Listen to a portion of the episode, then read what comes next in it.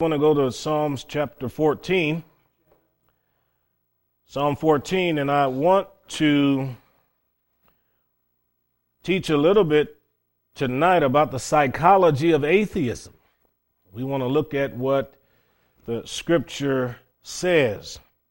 I'm surprised at the number of people we all run into that either have family members that have married someone who do not believe in a God at all or are somehow connected to some friends that don't believe in God. And I know just as a pastor, there have been more than one occasion where I've been preparing for a funeral and I've had family members come to me and say, Pastor, you need to know so and so in our family is an atheist, and they're going to be at the funeral, and there's a possibility that they uh, might uh, stand up and causing cause some kind of an outburst or get up and walk out or something like that as you're, you're preaching. And, and they already know I'm not changing anything that I'm going to say, but I usually just let them know don't worry about that. God's bigger than all of that. I'm not sure how many people actually want to create, it, create an outburst so that they'll create a memory at a funeral that nobody will ever forget. But I said, the people that come through the doors of the church expect a preacher to talk about God and salvation. So I said, I'm here to fulfill every expectation, to preach the gospel and proclaim what the scriptures say. Now, in Psalm chapter 14, verse 1, you'll notice here it says, The fool hath said in his heart that there is no God. They are corrupt, they've done abominable works, there is none that doeth good.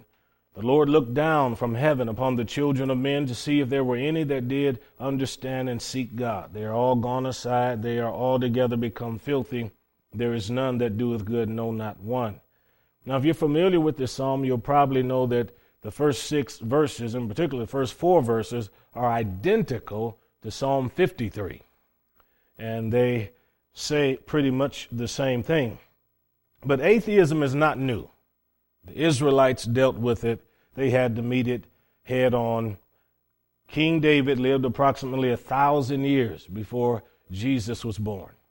And as you can see here from this line in the song that he wrote for the Hebrew musicians, he says that the person who doesn't believe in God is a, is a fool. They say there is no God. Now that, that's a statement that can not be made unless somebody goes through some kind of period of reflection.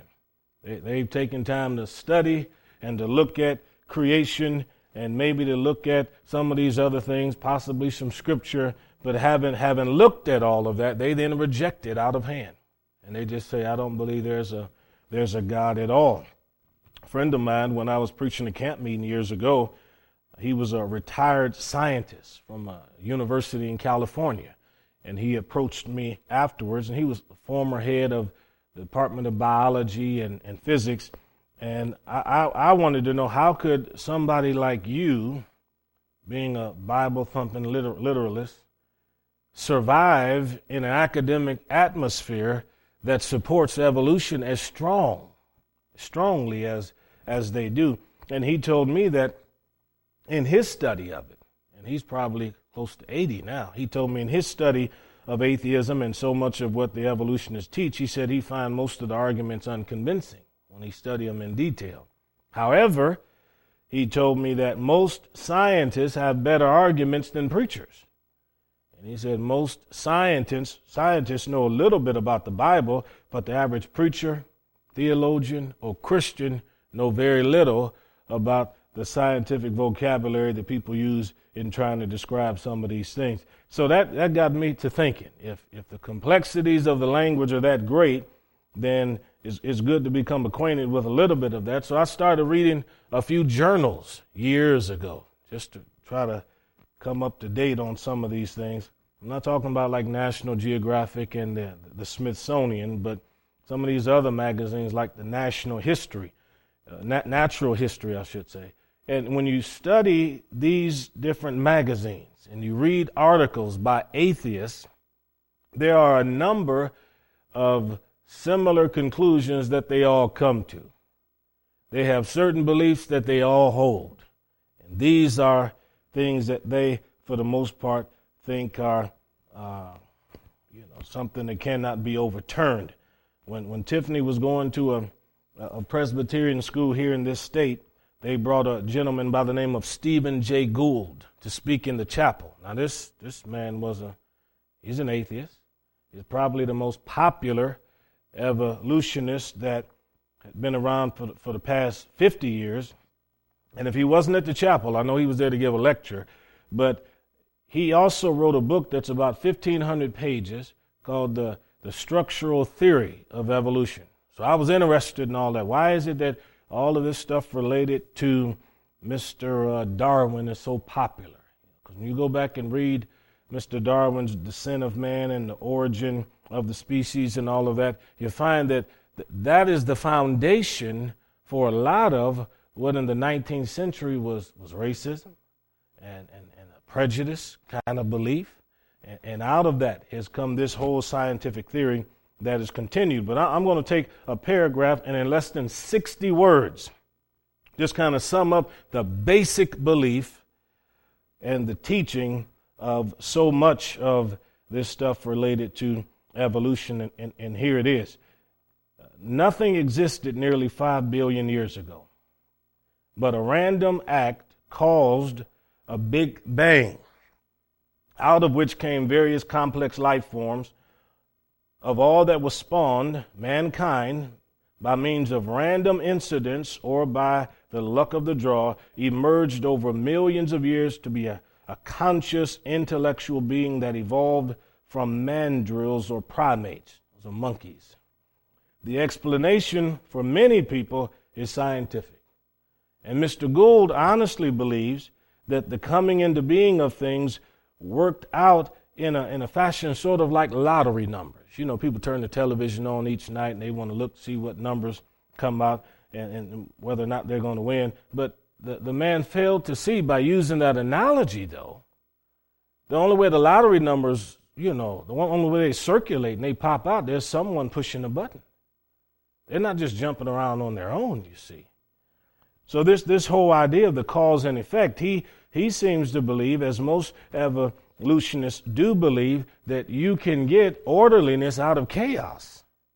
Now, someone would wonder why then would there be any kind of connection between evolution and atheism? Well, the main reason there very often is, is because with evolutionary theory, as I just simplified it for you, there's no need for a God. And since there's no need for a God, they don't usually argue for the existence of God or the presence of God. And that's how Mr. Darwin was. He essentially was agnostic. He had come to the conclusion that there could not be a God because he doesn't need him in his theory at all. But here's something else that is uh, somewhat interesting, though. Science treats what they believe as observations to be facts but they think religion is something strictly that deals with how we behave. So they say the Bible deals with a person's behavior, but it does not give us historically reliable material. That's, that, that's important for the belief of a evolutionist and certainly for someone who's an atheist. That atheist doesn't think the Bible is true. So if we say Jesus died on the cross, some will argue that Jesus never even existed. If you talk to some of them about the fact that Luke speaks of the names of emperors and he, he names certain governors in the book of Acts, they'll say, well, well, well, that might be true, but the whole book isn't true. So since the whole book isn't true, you can't really trust any of it without ever taking time to consider that uh, there are people who put their trust in academics in the same way as we trust the word of Almighty God. There's, there's no doubt about it when, when I was sitting in an airport in California, and this, I think I've told you this several times, and this monk, he, he, he, he kind of engaged me in a conversation as I was waiting to get my ticket. And he asked me, he said, What were you doing here in California? I said, I was here preaching a, a revival. And he said, A revival? He said, Now, what is that? So I then went and explained to him what a revival is, the best way I thought he could understand it. I said, Well, have you ever heard of, of uh, Billy Graham? He said, Yeah. I said, Well, I said, I, I like Billy Graham, But I said, Billy Graham don't go far enough for me in what I preach and what I believe. I said, you ever heard of Oral Roberts? He said, oh, yes, heard of Oral Roberts. I said, well, Oral Roberts goes a little bit further than I want to go. I said, you, I said, you ever heard of Jimmy Swaggart? He said, oh, yes, that's, that's, that's that guy on, on television. I said, yeah, I said, I, I, I believe what he believes. Well, of course, at that time, that's where my wife and I had come out of as far as our, our, our preaching. So I got my ticket. I went and sat down. He followed me over to where I was seated. And then I could tell he wanted to talk. You know how you get around people and you can tell they want to start a conversation. You're trying to look down, but you can feel somebody looking at you. So I, I looked over there. I looked over there and he, he, he started asking me again about scripture. I said, well, I said, I, I believe the Bible to be the word of God. He said, you one of them people that believe there's a heaven and hell? I said, yes. He, he got real loud. He said, you, you trying to tell me in front of all these people sitting in that airport. He said, you, you're trying to tell me, well, all these people are here, some that may, some that may not believe in God. You're trying to tell me that the only people going to go to heaven are the people that believe in Jesus, and the people that don't believe in Jesus are going to go to hell. So by now, everybody's looking because he's loud. Well, like I told you before, I'm a former Marine, so I wasn't going to be outdone. I said, That's exactly what I'm saying to you. Anybody that doesn't believe in Jesus is lost. That's what I said. I just just as loud as as that. And um, then he went on and started confessing to me that he was a former monk, and he said he walked away from the monastery because he no longer believed in God. But then he, told me, he said, I'm down, I think it was Arizona or somewhere. He said, I'm down in Arizona. And he said, I do want you to know we, we have the most wonderful church that we go to. I said, Church? He said, Yes. He said, I go to a church where the pastor is an atheist and the piano player in the church is an agnostic. He says, a church, you don't even have to believe in God. So, I said, why would anybody want to go to a church where nobody believes in God, you see? He wanted to hold on to the form of a religion while saying at the same time he didn't believe in God at all. Now, there are a lot of people like that. Not many, but there certainly are people in this world that are like that. He's under the impression that you cannot trust what Scripture says when Scripture talks about history, when it talks about creation, when it talks about redemption or salvation. But he's one of these guys that thinks that there are nice ethical teachings in the Scripture that'll be beneficial to everybody. So people need to know about them. So for him, Jesus wasn't a savior, but he was a philosopher. That's the difference. He was a, he was a philosopher. One of the things you, you need to know when you're uh, having conversations or talking with atheists, they will pound this very strongly. They will say that believers in Genesis chapter 1 are anti intellectual. You're not thinking people if you honestly believe. Now, let me just read a couple of verses from here so you'll know exactly what it is. Genesis 1 says, In the beginning, God created the heaven and the earth, and the earth was without form and void, and darkness was upon the face of the deep, and the Spirit of God moved upon the face of the waters. And God said, Let there be light. Verse 26. God said, Let us make man in our image, after our likeness, and let them have dominion. If you believe that, they'll say you are anti intellectual, and they'll use phrases like that to win the argument. They'll pound it in. Evolution is science. It is science. But then when you read the textbooks, each author over and over again tells you it's a theory. It's a theory. But they will pound it in. It's a science. Now, the only thing that's scientific in the description of evolution is the vocabulary that's used to describe the theory. That's very academic. They use a lot of words very often that are difficult to understand. But language is important in any kind of debate. In, in 1999, in the state of Kansas, they, they had uh, the, the folks that kind of threw out the evolution teaching and brought in creationism or intelligent design and wanted it taught to the young people. Well, there was such an uproar across the nation and in different places that they began to say that Kansas is now about to re enter the dark ages because they're moving away from science and they're moving over into this faulty theory of intelligent design as if God has made all of this. We're going back to where we're just going to start teaching the Bible in school again. It's indoctrination, it's indoctrination, it's indoctrination. But nobody ever stops to think that Whether you indoctrinate somebody with Genesis chapter 1 or whether you teach them evolution, it's still indoctrination. You're introducing somebody to a system somewhere that somebody believes. And in the year 2000, the whole thing was overturned, and then a whole lot of people were happy. So very often we lose the debate because of language. They, they like to say we're not scientific, we're not brilliant, we're not bright.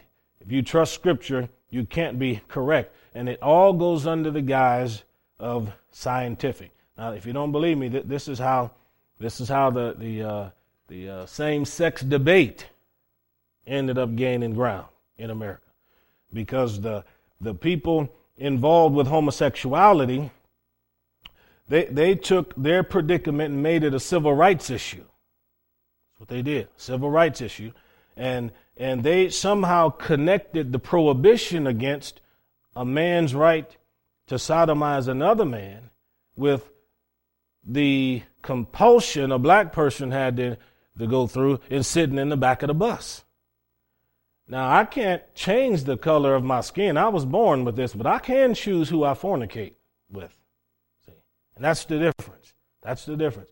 It's, it's a matter of language, and this is how individuals very often they win or they lose the debate on the basis of how they understand this. Now, David said, a person is a fool if they do not believe in God. So that, that person has thought about this. They thought about all the facts. They thought about what's been, been promoted by religious people, and they come to the conclusion that it can't be true. Atheists also think Christians are slavish thinkers. That means they're under the impression that we don't know how to think for ourselves. So we need a book to tell us what it is that we're supposed to think. Now they don't they don't consider at all that everything that's controlling their thoughts was written down by somebody else back in the 19th century. However, it's the belief that Genesis cannot be correct. And that's where the battle always is. Never forget that. Genesis 1 in 1, in the beginning, God. It's the battle over the beginning and it's the battle over God. If you don't stumble over that fourth word, God, you're not going to have any trouble with anything in this book. But if you have a problem with the beginning, and you have a problem with the word God, you're probably not going to believe that God made man. Certainly not going to believe he made the stars and the mountains. If you disagree with that, you're not going to believe that God made a garden and put Adam and Eve in it and that they ultimately sinned and man now, according to Romans, is born with original sin. You're not going to believe any of that because you're going to say it's not right that that would happen. You're also not going to believe the flood story. You're not going to believe that God took Abraham with that man made a family. From that family created a tribe. From that tribe made a nation. From that nation brought a savior. You're going to have a difficulty believing that God chose one nation amongst all the nations of the world and they became the apple of his eye. And you're certainly going to struggle with the idea of Jesus being born of a virgin, living entirely without sin, dying on the cross for our, sin, our sins, satisfaction uh, for the, the wrath of God that was due to us, interposing himself between God and us, receiving the penalty that should have should have equally come to us because of our sins. And you're going to struggle with the fact that Jesus wasn't raised from the dead. And I know you're going to have a problem with the book of Revelation. That one day the Lord's going to come back and he's going to judge all of this stuff. The implications of this are great. But if you understand the, the mentality of someone who's an atheist, you can understand the psychology behind all their behavior, behind their thinking, why they act the way they do, why they have a worldview that's so different from yours. Because you understand that they don't see man as coming from the hand of God. Man is just a species that evolved over a period of millions of years. When you believe in God, it gives dignity to God's creation.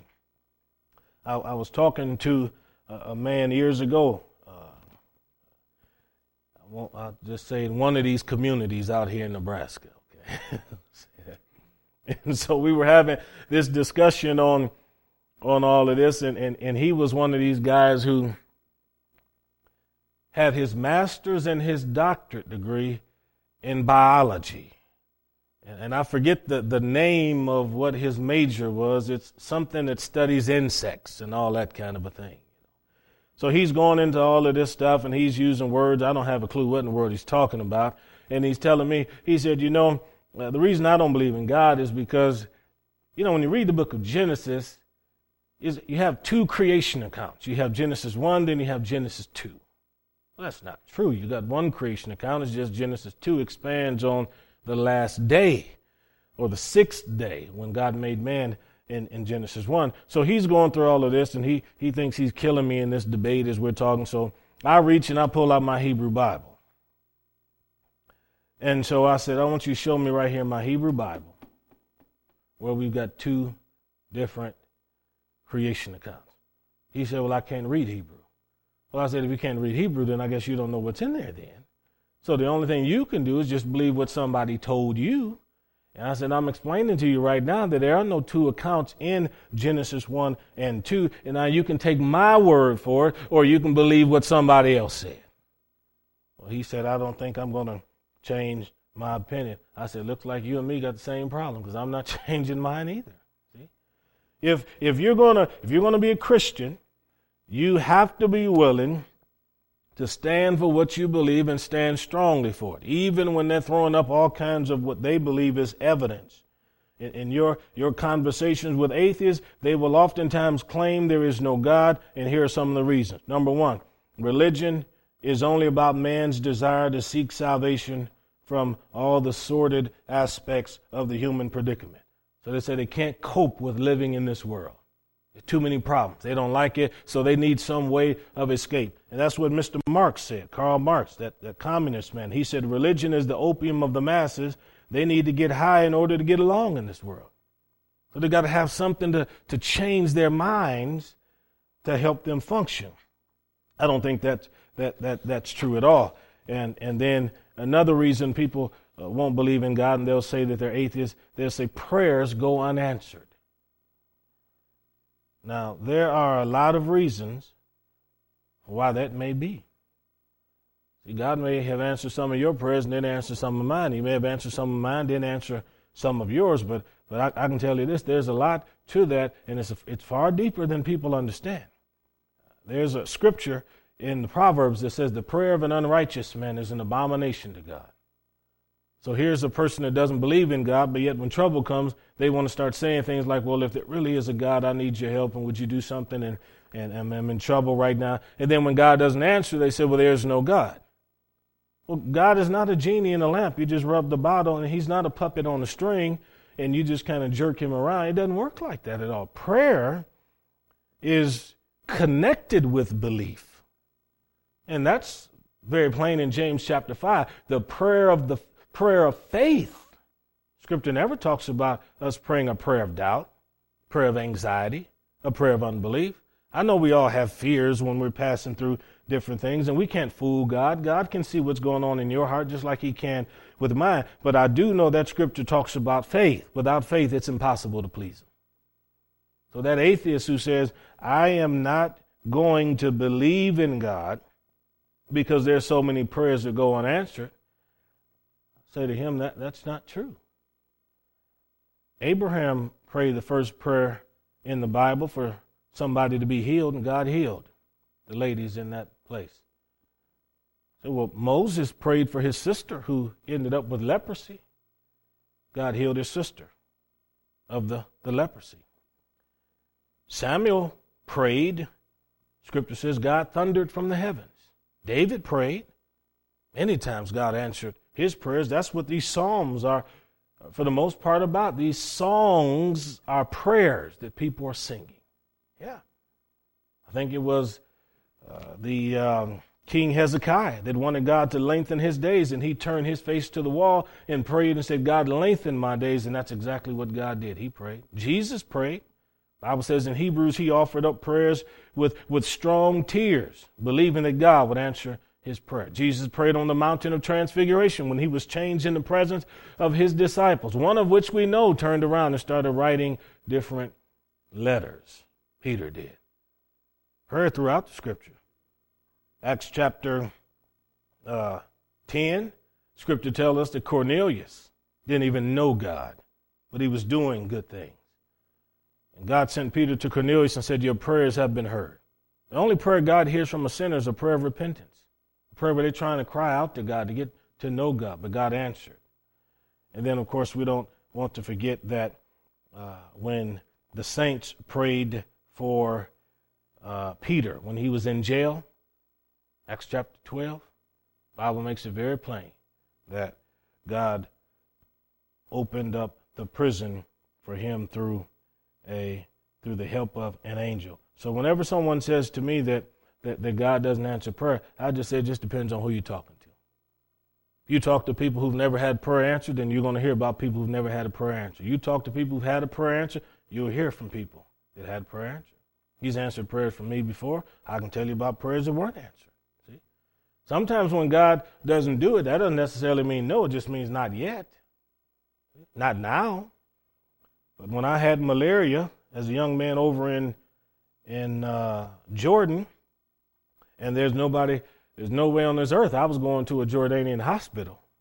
And I laid there in that bed and had the chills and had a fever, and that Iraqi man living in the house with me and my other roommate who went to high school with me, guy named Rakid.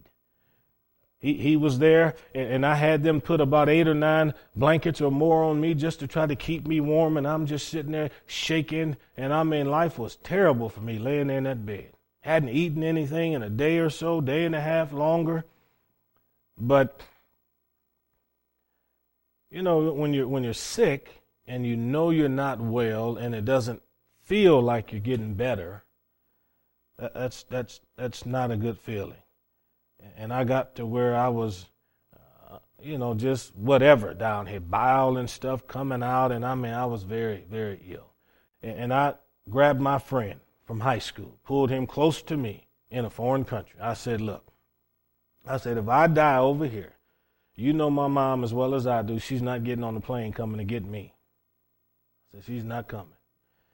And I said, My pop's not coming either. You know that. I'm in a foreign country. But I said, if, if something happens to me tonight as I'm laying here, I said, You've got to pray till God comes. You got to pray until you touch God. And I said, Here's what you have to pray. I said, You've got to pray, number one, that I haven't uh, finished the, the call that God has for me. I was only about 25, 26 then when this was going on. And I said, You've got to pray on the basis of that scripture that says, His mercies are new every morning. And that's what I said you pray. And, and then he sat down on the floor. My Iraqi friend Athir sat down on the floor, and they began to pray in the spirit. And as I was laying there in the bed, then I just kind of went to sleep. I went to sleep. Now, the next morning, this is what they told me. The next morning, they told me, they said, We thought we lost you. I said, Well, what, what happened? They said, You, you were laying there, and didn't look like you were breathing. Your body turned cold and said we couldn't even get you to respond at all. Now that's, that's their side. That's their testimony. I can tell you what happened as I was laying there. I thought I was dreaming because in a dream, I was standing there and it looked like Christ was standing there talking to me. And he said to me, You've got to go back down there. I said, Oh, no, don't go back down here. I dreamed I was in heaven. Who wants to leave heaven when you're in a dream? No, no, we, we don't need to go back down there. Let's stay right here. He said, No, no, you, you got to go back down there. And, and then I saw in that vision, he did something with his hand, and I saw Rakid and Athir praying for me. I saw him praying for me. And when I woke up, I was totally well that next morning. I jumped out of that bed. We ran down through that little village called Mahata, and I was so happy to be healed and ready to eat and went off to school. So when somebody says to me, there is no God because God doesn't answer prayer, I just have to say I disagree. I disagree. Now, if he, if he, if he had answered any prayer for the person saying that, I don't have anything to say. I can only tell you that that's one time he answered a prayer. He answered a prayer for me. I can give you another one. When I was in South America, I ended up ill again. I don't know what it is about me and these overseas trips when I was younger, but I ended up very, very sick over there. And Tiffany and I weren't even married. I don't even know if we were engaged at the time. But she had called over to that house where I was staying. And she asked me, she said, Now, uh, how are you doing over there? I said, I'm doing good. I was way up in the mountains in Peru, far away from Lima, the, the, the uh, big city. And, and, and, I told her, I'm, I'm, doing all right. She said, No, no, I had a dream. You're over there and you're sick. So I said, Yeah, it's bad. It's bad. And, and, and on this occasion, I've been laying in that bed for a couple of days and hadn't eaten at all. And I mean, I'm then, okay, then 28, I'm a skinny guy now. I was really skinny then. I didn't have any weight to lose. But laying there in that bed, I just, I was losing weight and I couldn't keep anything down. And, and that lady of the house, I can't remember her name, but she was Spanish speaking and she was a Quechuan Indian. They had me stand with the, the, the, uh, the Wycliffe Bible translators had me stand with that family because at the time the plan was I was going to stay down there and, and, work with them on some Bible translations and, and stuff like that. And um, this this lady, she came in, she was saying to me in Spanish, I'm going to try to help you. I knew that's what she was trying to say. So I'm laying in the bed. My bed's facing the courtyard. On the other side of the courtyard is where her, her brother lived.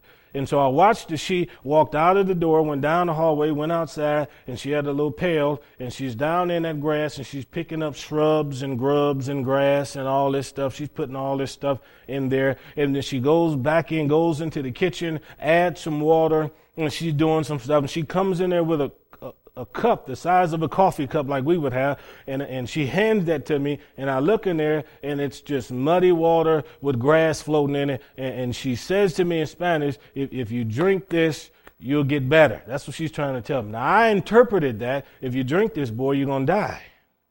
That's how I interpreted it. And so I just kind of waved her off and smiled and thank you very much. And she went away and I just left that stuff, never even bothered with it. But I did, I did pray because I remember the story with Hezekiah. And I said, Lord, here I am again.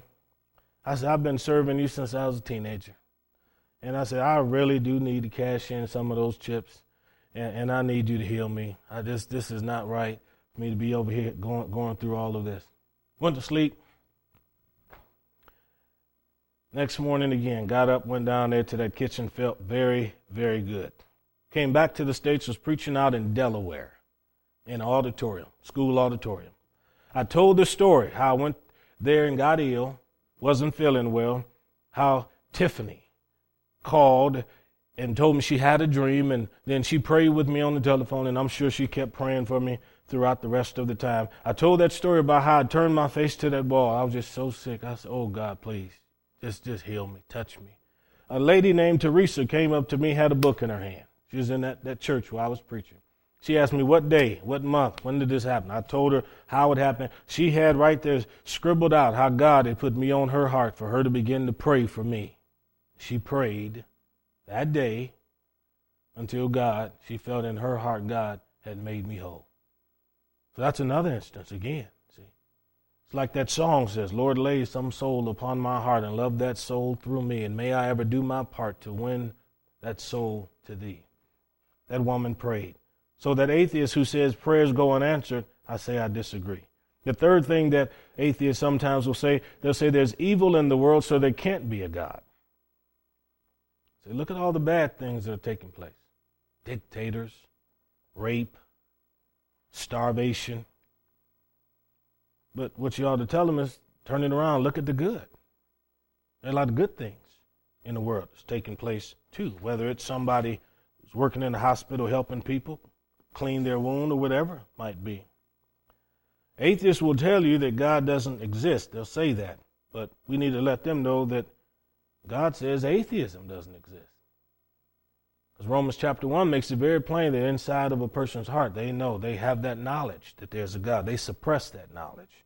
That's why they struggle with it. If there is no God, why are they troubled by something that's not real? I'd be so disturbed by that. Well, I can tell you this I'm annoyed by mosquitoes and flies. Tiff and I took some kids years ago to Mexico for a missions meeting where I had to preach. We went to one restaurant. I think every fly in Mexico was there waiting on us. I honestly believe that. And and you know how they do, and they're just rubbing their hands, just waiting on you to get close. But it was hard to even eat because they were, they were all over us. But if someone says to me as I'm going into a place, there's a mosquito in the room, I'm looking around for it You see? I'm looking around, I'm listening. And, and that's because of, of a prior experience. Otherwise, I wouldn't even be worried about what a mosquito is because I wouldn't know what it is. But then why are the atheists so annoyed and so troubled by the notion of God if there is no God? Well, if there isn't a God, then they're, if they're not annoyed by God, they must be annoyed by God's people. They must be annoyed by religious people. Just the idea that religious people have a belief in their heart. But, but the problem is there's an inward disposition in every human being that naturally inclines them to believe in something they cannot see. That's why in every culture on this earth, no matter where you go on this planet in the history of the world, everybody believes in some kind of God. The most ancient texts that we have available to us have some kind of God in it, some kind of religion. Yeah, that, that is the way it is. And, and atheists want to make it seem like it's natural to say that you don't believe in God. If I tell someone, don't focus on the bad, but focus on the good, or someone says to me, look at all the evil or all the bad in the, in the world, then I'm thinking if you're able to identify what is good and what is bad, then there has to be something inside of us that gives us the ability to discern what's good and what's bad. How do we, how do we know that, that one adult slapping another adult is wrong, but yet someone escorting an elderly lady across the street is right? There has to be something deep down on the inside. Now, the evolutionists would say, the atheists would say, that this feature in us appeared randomly. But the Bible says we have a soul. God made man, man became a living soul. And in the living soul is seated the mind, the will, and the emotions. That's why God programmed us this way. This, this is the way that the King has, has made us, and I think that's a, that's a wonderful thing. So to be able to identify good and bad, a, a person, even if they say they're atheists, they at least acknowledge the existence of some sort of way of behavior or morality. But if you acknowledge there's a right way to act and a wrong way to act, then there has to be some kind of universal law that governs people's actions so that in every society people know you're not supposed to steal or commit adultery. That's because in every culture on this planet, no matter where you go, the Ten Commandments for the most part, are embedded in every human heart. Everybody in every culture, go into the jungles of Laos, go into the jungles of Brazil, you can go into the mountains of Tibet, go into the Siberian plains. Everybody knows it's wrong to lie. They know that you're not supposed to be with someone else's spouse. Now, they may practice polygamy, but they know of those, if that man has several wives, you're not supposed to be with a wife that's with him. They know that. And people know that murder is not a good thing. So you have to you have to turn around and begin to ask th- that atheist some questions. They say, I, I can't believe in a God where, there, where there's evil in the world. So pose a question. Say if if you have kids or your neighbor has kids and you know that there are evil people in the community, like being able to get online and check the names of the people who are on the child offender list, if you know there are bad people in the community, folks that have murdered people, people have done things that are wrong, why do you let them live? Seeing how you know that there's evil people around and your kids are around and you love them, how come you haven't gone out and taken care of all of them and eradicated everybody that you believe is bad? Seeing that you think that God shouldn't let evil exist or persist or persist, why do you allow it to, to, to exist? You see? then, then that atheist quickly realized that they're no better than the God they hate. Because God didn't make man so that every day he could just go out and just stamp out evil. He made man with a free will, the ability to choose. That's part of the soul that he's given to us. Now, now don't ever forget this. No one is born an atheist. Nobody is born an atheist. That is an acquired disposition. That has to be taught to someone the same way we teach a person Christianity. And then they convert. That has to be taught to someone the same way you take a baby and teach a baby not to like other people of different colors. There's not a baby in this world that's ever been born racist. Never. Somebody had to teach a child. You don't like white people. You don't like black people. You, you have to hate Hispanic people and hate the Native American Indian, and you have to hate people that are different from you. Someone has to teach somebody that. Because little infants, they'll just play and have fun with anybody. See? So nobody comes into this world as an atheist. That means that at some point in that so called atheist life, he ran into some religious people. He was turned off by what he saw, and then he made up his mind and said the whole thing is a sham. It's not even real. It's a sham. See, this is the psychology of it. It's a sham. But think about it. If given the same opportunities, if they saw the right examples of Christian virtue, they could change their mind again. If they saw what was wrong and they converted to atheism, imagine what would happen if they saw what was right or heard what was right. Let's go to Acts chapter 17. Acts chapter 17. We'll, we'll show you this in action with the Apostle Paul when he goes to Athens. Acts chapter 17, verse 16. Now, while Paul waited for them at Athens, his spirit was stirred in him when he saw the city wholly given to idolatry. Now, you got to understand, Athens was a, in ancient times, Athens was a place that was popularly known for all of its gods. Even used to be a proverb uh, uh, written by one of the, the ancient Latin writers named Petronius, where he said, You're more likely to find a god in Athens than a man how many different gods they worshiped. Verse 17. Therefore disputed Paul in the synagogue with the Jews and with the devout persons in the market every day with them that met with him. Then certain philosophers of the Epicureans. Now the Epicureans was a group of philosophy students who followed a man named Epicurus, and they believed that the material universe universe was a product of chance. They were atheists. And they believed, as Epicureans, they believed that the chief end of all human beings should be that of happiness and pleasure. Whatever makes you feel good. That's what you do. And then it says of the Stoics. Now, the Stoics, they were determinists. They believed that there was a God somewhere and everything was just kind of wound up like a clock and there's nothing that just happens on its own. You drop a pencil then that's because it's been determined you're supposed to drop that, that pencil. And listen, to what they said. And some, some said, What will this babbler say? Others, some, he seemeth to be a setter forth of strange or foreign gods because he preached unto them Jesus and the resurrection. So this is a, a very religious place. He's got some atheists he's dealing with, and then he's got some people who are predestinarian. And he's also, we're going to see he's agnostics. Look at verse 19. They brought him to the Areopagus, that's the big court up on the hill in Athens, and, and they said, We want to know about this strange doctrine.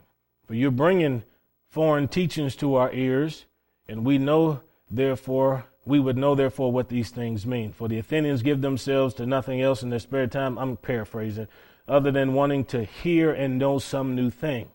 Paul stood in the midst of Mars Hill and said, You men of Athens, I perceive that in all things you're too superstitious. Notice he, he's accusing them of the very things that atheists accuse Christians of, being superstitious.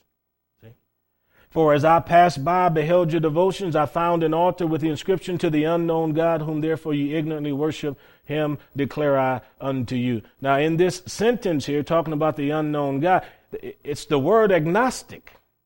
So here are people that are saying, okay, there may be a God. We just don't know anything about him. We don't know who he is. We don't know if we can have a relationship with him. So now we know Paul's preaching to atheists, predest- predestinarians. He's got agnostics that are there that he's talking to. And then he preaches the sermon, verse 24. God that made the world and all the things therein, seeing he's Lord of heaven and earth, dwells not in temples made with hands. That's all they had were temples made with hands in Athens. Neither is he worshiped with men's hands as though he needed anything. They brought all kinds of gifts to these different idols. Seeing he giveth to all life and breath and all things, and hath made of one blood all nations of men for to dwell on all the face of the earth, and has determined the times before appointed and the bounds of their habitation. That they should seek the Lord, if haply they might feel after him and find him, though he be not far from every one of us. Notice he's not quoting any Old Testament scripture and talking to these people. He's just giving it to them the same way you talk to a philosopher. For in him we live and move. This is actually a quotation of a philosopher. For in him we live and move and have our beings. Certain also of your own poets have said, for we are also his offspring. For as much then as we are the offspring of God, we ought not think of the Godhead like unto gold, silver, or stone, graven by art and man's device. And the times of this ignorance God winked at. But now commands all men everywhere to repent, because he appointed a day in which he will judge the world in righteousness by that man whom he hath ordained, whereof he hath given assurance to all men, and that he hath raised him from the dead. And when they heard of the resurrection, they mocked. Others said, We will hear again of this matter. But you can see in verse 34, some people believed. Some people believed. So when you, we're talking to an atheist, it's not necessary to quote chapter and verse. Just look, Ephesians says this, Jude says this. Revelation says this. They may not even know what that is anyhow. Just tell the story. If you want the convicting power of the Holy Spirit to come upon somebody, just tell the story. You cannot make anybody become a Christian. And sometimes just debating about stuff doesn't really bring about anything of any substance and value. Paul said we should even abstain from debates that really don't bring about any kind of fruit at all. So that's why when someone says to me there's an atheist going to be in that funeral, I just simply tell the story. I preach the gospel. And I let the convicting power of the Holy Spirit begin to work and to change them. Now, let me uh, conclude this way. If, if you're talking with someone doesn't believe in God, take the offensive. Make, the, make them define their own terms. If somebody says to you, I don't believe in God, ask them, say, give me a definition of God. If somebody says to you that, that uh, there's too much bad in this world, then ask for a definition of bad. How do you know there's such a thing as evil? Where do you get all these words from? You're using all these adjectives. Where, where does this come from if we don't have God? See? And then don't be afraid to own everything that the Bible says. There may be stuff in here you don't like. I can't change that. Maybe stuff in here I don't like. I can't change that. God opened up the floor and the Korah and his family went, God basically sent them to hell with their clothes on, you know, just judged them because they had went against the man of God, Moses. That may be a terrible thing when somebody's looking at that, but I didn't write the book, folks. I didn't write it, you didn't write it. He put this all together. If you own it, then you don't have to feel bad about trying to defend something that you that you think or somebody else thinks is offensive. Generally, when someone says, I don't like certain things in the Bible, what they're saying is, I want a God that fits my belief, that fits my ideal, my conception of what a God is supposed to be. That's the kind of God that I want. Then you have to tell them, then that's not the kind of God you're going to find in the Bible. Yeah. What you're going to find in Scripture is the maker of heaven and earth. Now, the way I want to finish this is uh, have, having read through so much of the technical language of that evolution, I, I put together almost like in chapter and verse what, what I believe are the basic beliefs of evolution if they were going to tell the, the story of creationism how what they believe is creation. If an atheist was going to tell you how he believes the world came into existence, and I put put it together almost like it's it's 14 verses but I'm going to just read it. You listen to this. In the beginning, it's about 4.6 billion years ago, chance created the universe. Verse 2 The earth was non existent, even still, the process of natural selection, survival of the fittest, was real and present. By chance, the Cambrian explosion, that's the Big Bang, occurred 530 million years ago, establishing all anatomical designs. Verse 5. For life's origin derived from original chemical constituents of atmosphere and ocean, but just 65 million years ago, a large extraterrestrial body struck the earth, destroying all the dinosaur species. Verse 7. Nonetheless, through chance came the age of the invertebrates creatures without spines and bones. Then by chance came the age of the fishes, and by chance came the age of the reptiles. Verse 10. Moreover, chance was the cause of the age of mammals, and later, by chance, the age of man appeared. Verse 12. Four million years ago, in a struggle among organisms for reproductive success, a small lineage of primates evolved upright posture on African savannas. Thus, humans arose as an accidental and dependent outcome of thousands of connected events whose circumstances, had they happened differently, would not have led to human consciousness. Verse 14.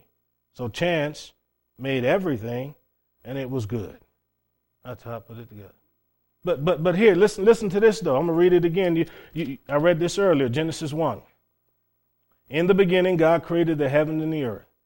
The earth was without form and void, and darkness was upon the face of the deep, and the Spirit of God moved upon the face of the waters. Verse 26. God said, Let us make man in our image, after our likeness, and let them have dominion over the fish of the sea and over the fowl of the air. So God created man in his own image. In the image of God created he them, male, female, created he them.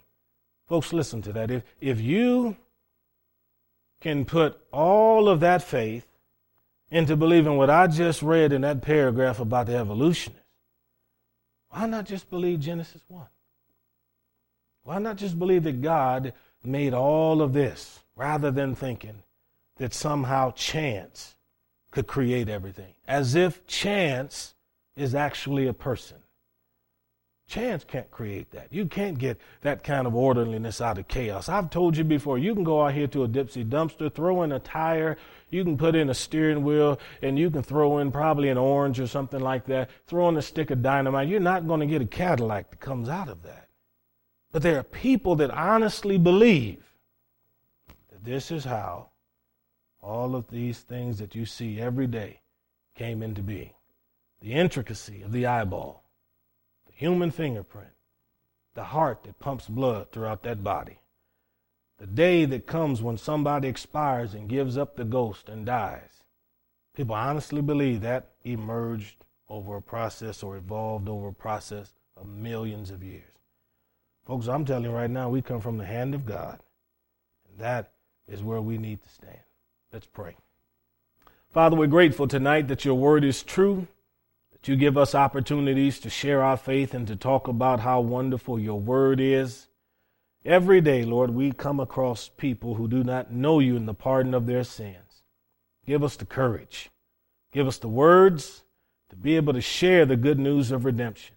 And Father, when we're in our family gatherings, help us to be bold in our faith and not ashamed. Help us not to be intimidated by the unbelievers and their doubts. Father, we honor you and we praise you in Jesus' mighty name. Amen, amen, amen, amen.